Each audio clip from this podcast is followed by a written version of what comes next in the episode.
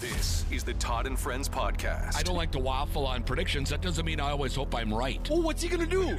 oh, come on. I'm with you. So, thank that. you. Yeah, I'm with you. Todd, I knew we'd agree on something here. From the KWLM Sports Studio, with thanks to Heritage Bank, member FDIC equal housing lender. Here's Todd Burgaff. Hey, thanks for joining us for the podcast once again today, as he does on these Wednesdays. Shawn uh, Bohlsen uh, joining us. Uh, we're both here in Willmar for a change. Uh, sometimes Shawn is traveling. I'm spending time uh, more in North Dakota, uh, but uh, uh, we're both on the phone in Willmar today, Shawn. And well, you got a chance to see the Wild in person the other night. They are really playing well, and Matt Boldy is developing into a star.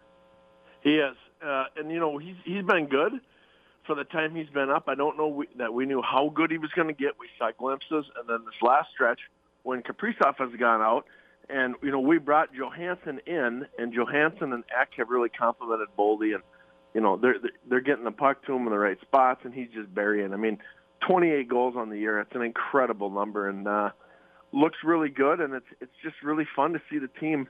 You know, go what 15 one and four, I believe, in their last 20. Yeah.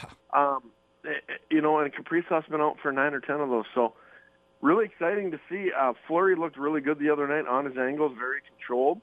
Um, you know, it was an all-around effort, little five-one win against uh, the Kraken, which potentially could be one of our first-round uh, matchups.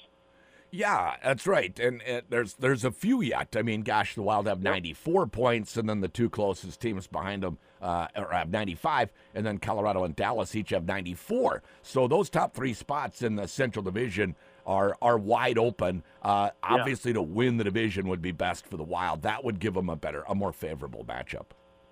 It would, and our next two games are against Colorado and Vegas. So, um, and eh, actually, our next three games are against Colorado, Vegas, and Vegas. A home and away with Vegas. So, um, going to be a really important stretch. You know, you play so well and you get yourself in first place, and all of a sudden, when it's this tight and you play those teams that many times, you know, if you have an off weekend, it can flip it and you can go to first, first to third in a heartbeat. So, the the little the the home stretch here is going to be very important in uh, you know getting us to a spot where hopefully we can get a matchup. You know, the more the the teams I don't, I, I think I would want to avoid um, Colorado one, Vegas, Dallas two. You know, I mean anybody but those in the first round I'd like. So um, we, we control our own destiny with this little stretch, playing these teams, seeing how it's going to shake out. So Yeah. uh, it will be exciting to watch. Yeah, right now, I think if I'm reading this right, it would be Winnipeg uh, would be their Yep. opening round matchup uh, as the number two seed. The Wild would be right now if the playoffs began, uh, you know, before tonight's game. They don't, of course. The Wild have eight games left. Colorado does have a game in hand. They have nine games remaining, so uh, maybe a little advantage for them uh, with having that extra game. Uh, hey, what was the atmosphere like then at the game the other night? Must have been pretty wild in there. It was. It was. I uh, uh, re- really enjoy wild atmosphere. We got there, um, you know, ten minutes before puck drop, and it was, you know, it's always exciting, but you can feel the crowd really getting into it as they know we're we are, you know, down the stretch. Here we come. Um, it's kind of like, you know, you go to a horse race, you have the big old lap. Well, now we're making the stretch, and that's when everybody gets up and starts cheering. Minnesota fans do that all year long anyway. I think it just intensifies a little bit. It was exciting, and obviously when Boldy scored the third of his hat trick, the place went nuts. The place did go nuts a couple times for Fleury, uh, making some great saves too. So it was an all-around great team effort. And anytime you can come out five to one with a team that's on the border making the playoffs and look that dominant, that was pretty exciting. Yeah. Boldy drafted 12th in the first round by the Wild back in 19. He just signed a big contract uh, extension with them uh, back in March of last year. So, you know, he's under contract. Did, did they anticipate seeing this from Boldy? I mean, he looks like, you know, he's a potential 40 goal scorer here before long. Right, you know, when it was him and, and Rossi were the two they were looking at, trying to figure out who was going to come up and make some noise. Well, Rossi lasted a while, and he's been sent back down. Boldy's just taken off. So um, I think they hoped he would do this, but I mean, other than uh, Trevor Zegras and, and Jack Hughes in that draft class, I mean, Boldy's having as much success as anybody. And uh, so I think it is. Yes, we can say we scouted and we liked him, we made a good decision, but even these numbers in his second year with 28 goals with you know eight ten games left, that's pretty impressive. I Yeah. don't think anybody would have guessed that. Yeah, I mean, he really has taken off. And he went through kind of a long slump in goal scoring this year. The interesting thing has been when Evason talks about him, he says, well, he's starting to figure it out that he's a goal scorer. He needs to shoot the puck. It's kind of like he was a young guy, he wanted to defer to others. Well, sometimes, you know, he's trying not to be a selfish player, but sometimes it's being selfish by not doing what your role is, which for him is shoot the puck on net and score some goals. Yeah, and you know he did defer uh, a lot, and then they talked about on the post game. Evason talked about how he's just really worked on him. Sh- every time he shoots the puck, to shoot as hard as he can. Yeah, you know, uh, just really focusing on it, and you know he had three beautiful goals. These weren't cheap goals at all. I mean, these were three absolute beauties. He picked a corner on two of them, and picked a pipe on one. So, yeah, fun to see him continue to grow as a person. Obviously, he's 22 years old, which makes it even more fun because you'd think with uh, a, a guy like him, a guy like Kaprizov, and the pieces around him, as we've continued to navigate through this salary cap uh, struggle with the buyouts of Parise and Suter. We've put together a pretty competitive team. So, um, you know, with decisions Guerin has made, being a bit handcuffed on the money, you know, you just you got to be excited about where we're at, and then you got to think about, hey, once we aren't handcuffed, just think what he can do with this. So, uh, you know, with goaltending where it is, and us starting to score goals again, um, you know, I look forward to the playoffs. Early in the year we talked, I wasn't overly optimistic mm-hmm. because I didn't think we had gotten that much better. We, we got rid of Fiala. We didn't have anybody to take his scoring. You know, Boldy stepped up and done it, and our goaltenders are playing better. So I think we could have something to look forward to here in the postseason. Yeah, no doubt. And the amazing thing is they've continued to play so well despite Kaprizov being out and injured, and they aren't giving – any timeline at all on Kaprizov. It smells like it could definitely be the rest of the regular season that he might go out, but who knows? Uh, they're they're very right. secretive about injuries uh, in the NHL, but they have continued to play really well despite not having their star in Kaprizov.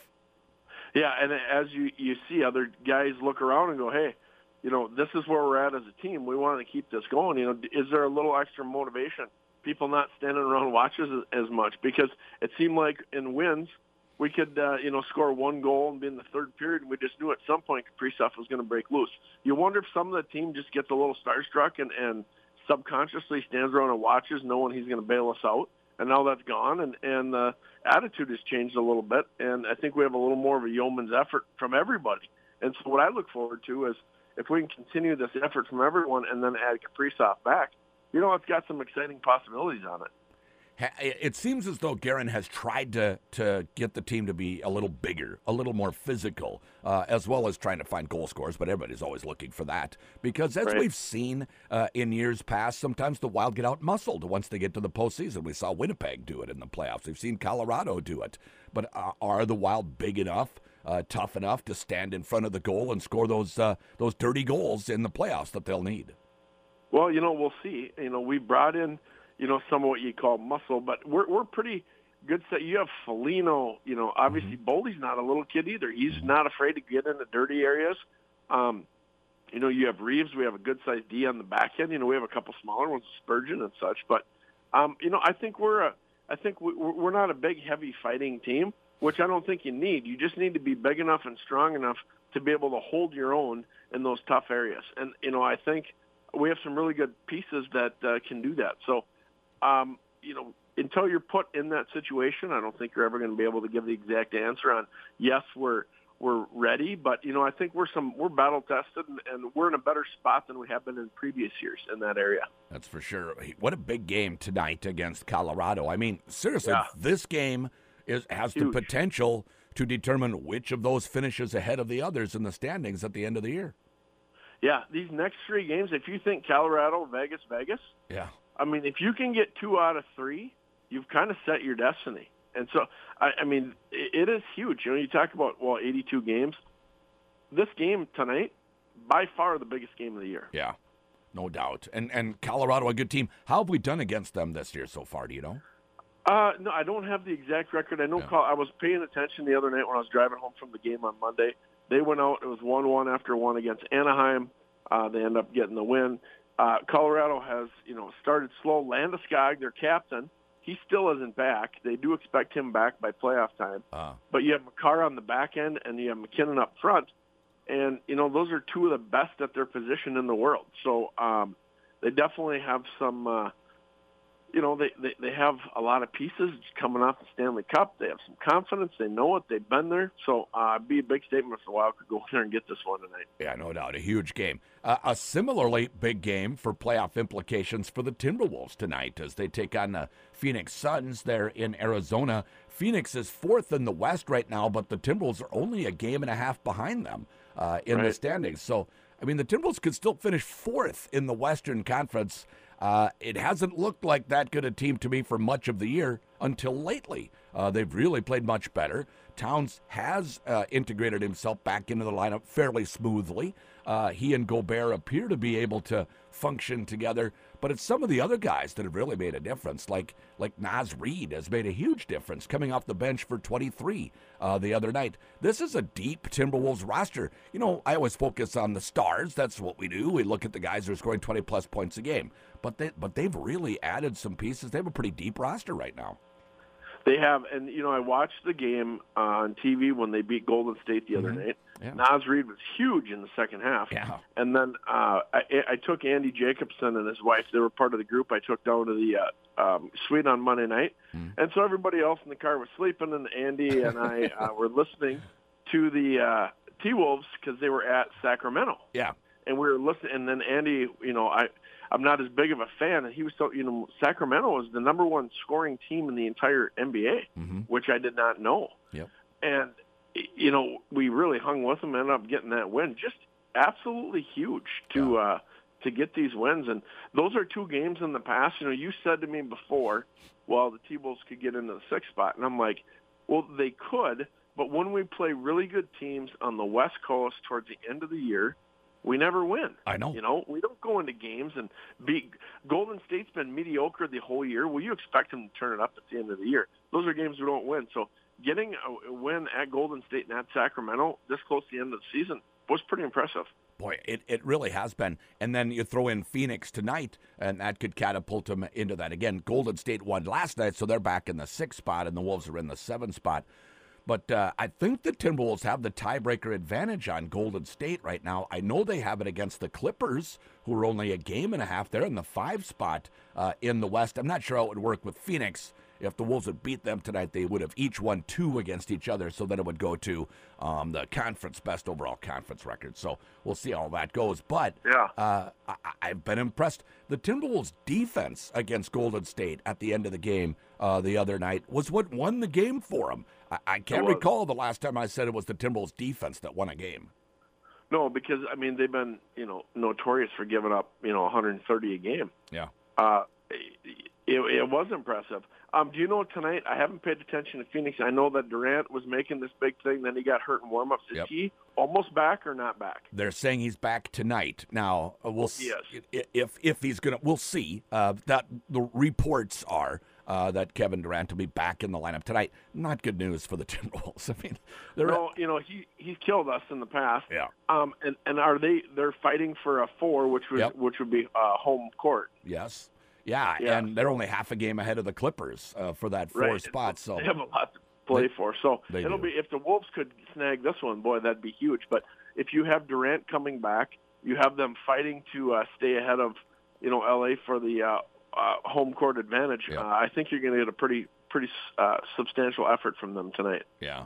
So I was talking with Suan yesterday, and uh, I asked him who he thought was the best first round matchup uh, for the Timberwolves in the opening round of the playoffs, and he thought it was Sacramento uh, because of their young team and and uh, the fact that they don't play any defense. Yes, they're the number one scoring offense in the NBA, but they allow like the fourth most or fifth most points, so they can be scored against. and And he felt like that might be the better matchup because of the youth uh, that they have uh, leading their team, as opposed to the Suns, who have all the veterans. Uh, uh you know, the Clippers, who have you know George and Kawhi Leonard and and uh, those guys that are playoff uh, battle tested as well. And he just, you know, I, I, I couldn't really disagree. I so if they get the sixth spot, because Sacramento's not going to drop, prob- they're probably stuck in third. So that sixth spot would be fine for the Timberwolves. They don't really need to get up into that four or five spot. Yeah, and you know, you look at the T Wolves roster. Although we don't have a bunch of people with a bunch of rings, yeah, we we aren't a crazy young team anymore. Right. You know, we, we our guys we have a lot of guys that have been in the league four to eight years, right? Yeah. Yep, yep. That's and and so you know, some of them had some have had playoff you know flavor before, playoff experience before.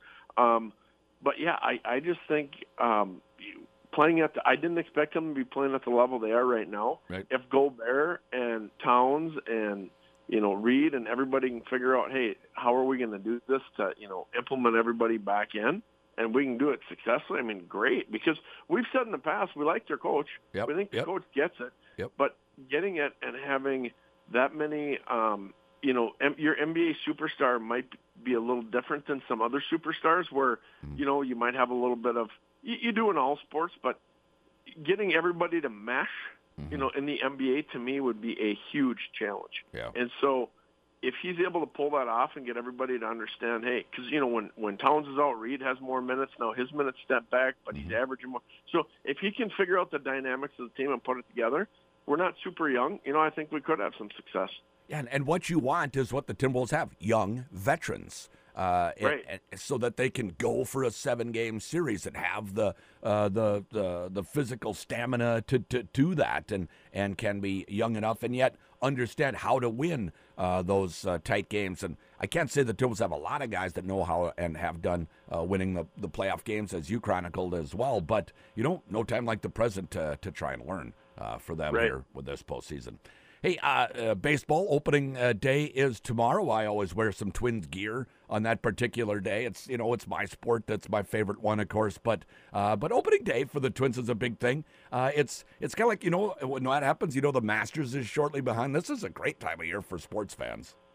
Yeah, I'm glad the Twins aren't opening in in the local uh, um, Right. baseball diamond here in Spicer where I live because we'd struggle. Yeah, that's uh, right. The amount of snow that's still around, you know, hard for me to jump into uh, excitement for baseball yet when I when I back up and I still have a five foot drift in my driveway. But yes, uh, I, I'm guessing the where do the Twins open? Uh, they're in Kansas City tomorrow. Yep. Okay, Yeah. so a little uh, bit south, what's that? a little bit south of where we're at. So, Yeah. um, Yeah, it should be better. game supposed to be at Target? Uh, April, let me look at the calendar. I want to say it's April 7th, next Friday, or the 6th, one of the two. Okay. Yeah, so a week on the road and then home. But I did see some 50s uh, on the extended forecast. So hopefully, you know, obviously with all the technology, I'm sure there's heating coils underneath the field that they can keep all that. But if you can at least get it in the 50s, uh, you know, I think everybody. It's always fun to see some outdoor baseball, which is, you know, uh, in April in Minnesota, it's it's always a question: Are you going to Yeah. be able to do it? Or are you not going to be able to do it? So right. yeah, exciting. And and and what's your take on the Twins? Do we have an uh, exciting team to cheer for this year? yes, I'm I'm really excited, more than I have been the last couple of years. Uh, going back to 19 when they won 102 games. I don't know if they're going to win that many. Plus, the balanced schedule this year, uh, you know, it's not completely balanced. You still do play your division teams. Uh, but it's 14 games against your division rather than 19. And now you play everybody in Major League Baseball at least one series. There'll be teams in the National League that they'll play three games there this year and none at home against them. And then they'll play them the following year back at home and not on the road. Plus, they'll play the East and West uh, more frequently. So you, you might see the American League Central winner not win 90 games. It's certainly possible, Yeah. but that could that could still be a division title for the Twins. I really have them, uh, you know, maybe as the favorite in the Central Division. Well, I always look forward to those years in the past when the the Royals or the Indians were horrible. It seemed like you were playing them All know, the time. every other week, and those, you know you'd go thirteen and six against the Royals, and you'd feel pretty good about yourself as the the Yankees are having to play Right. the Red Sox and the Blue Jays. I know, right? So uh, that probably doesn't bode well for the Central, but um, yeah, I I think you know last year what. So I mean, you got the White Sox, you got the Yeah. Indians, and you got the Royals. I mean, Yep, yep. the White Sox were supposed to be better than they were, and they weren't. Yep. And and now you know, uh, yeah, it'd be it's fun. It's Yeah, April, and until it gets into October, we never really know exactly what we have. But it, it's a fun season to follow, and the weather's nice, and we all like uh, nice weather. So it's Yeah. a it's an exciting sport to watch from that standpoint. Hey, Shawn, we'll see you Friday out at the Civic Center. We're going to do the uh, live Todd and Friends podcast from 4 until 5 out there, so people should uh, come on by, say hello. We'll look forward to seeing that. Uh, we'll see you on Friday. Sounds good. Thanks, Todd. All right, Shawn Bohlsen, uh, along with uh, myself, Todd Brigeth, on the Todd and Friends podcast. It's brought to you by Heritage Bank, member FDIC, an equal housing lender. Watch for future episodes of the Todd and Friends podcast at KWLM.com or on the air here at KWLM 1340 AM and 96.3 FM.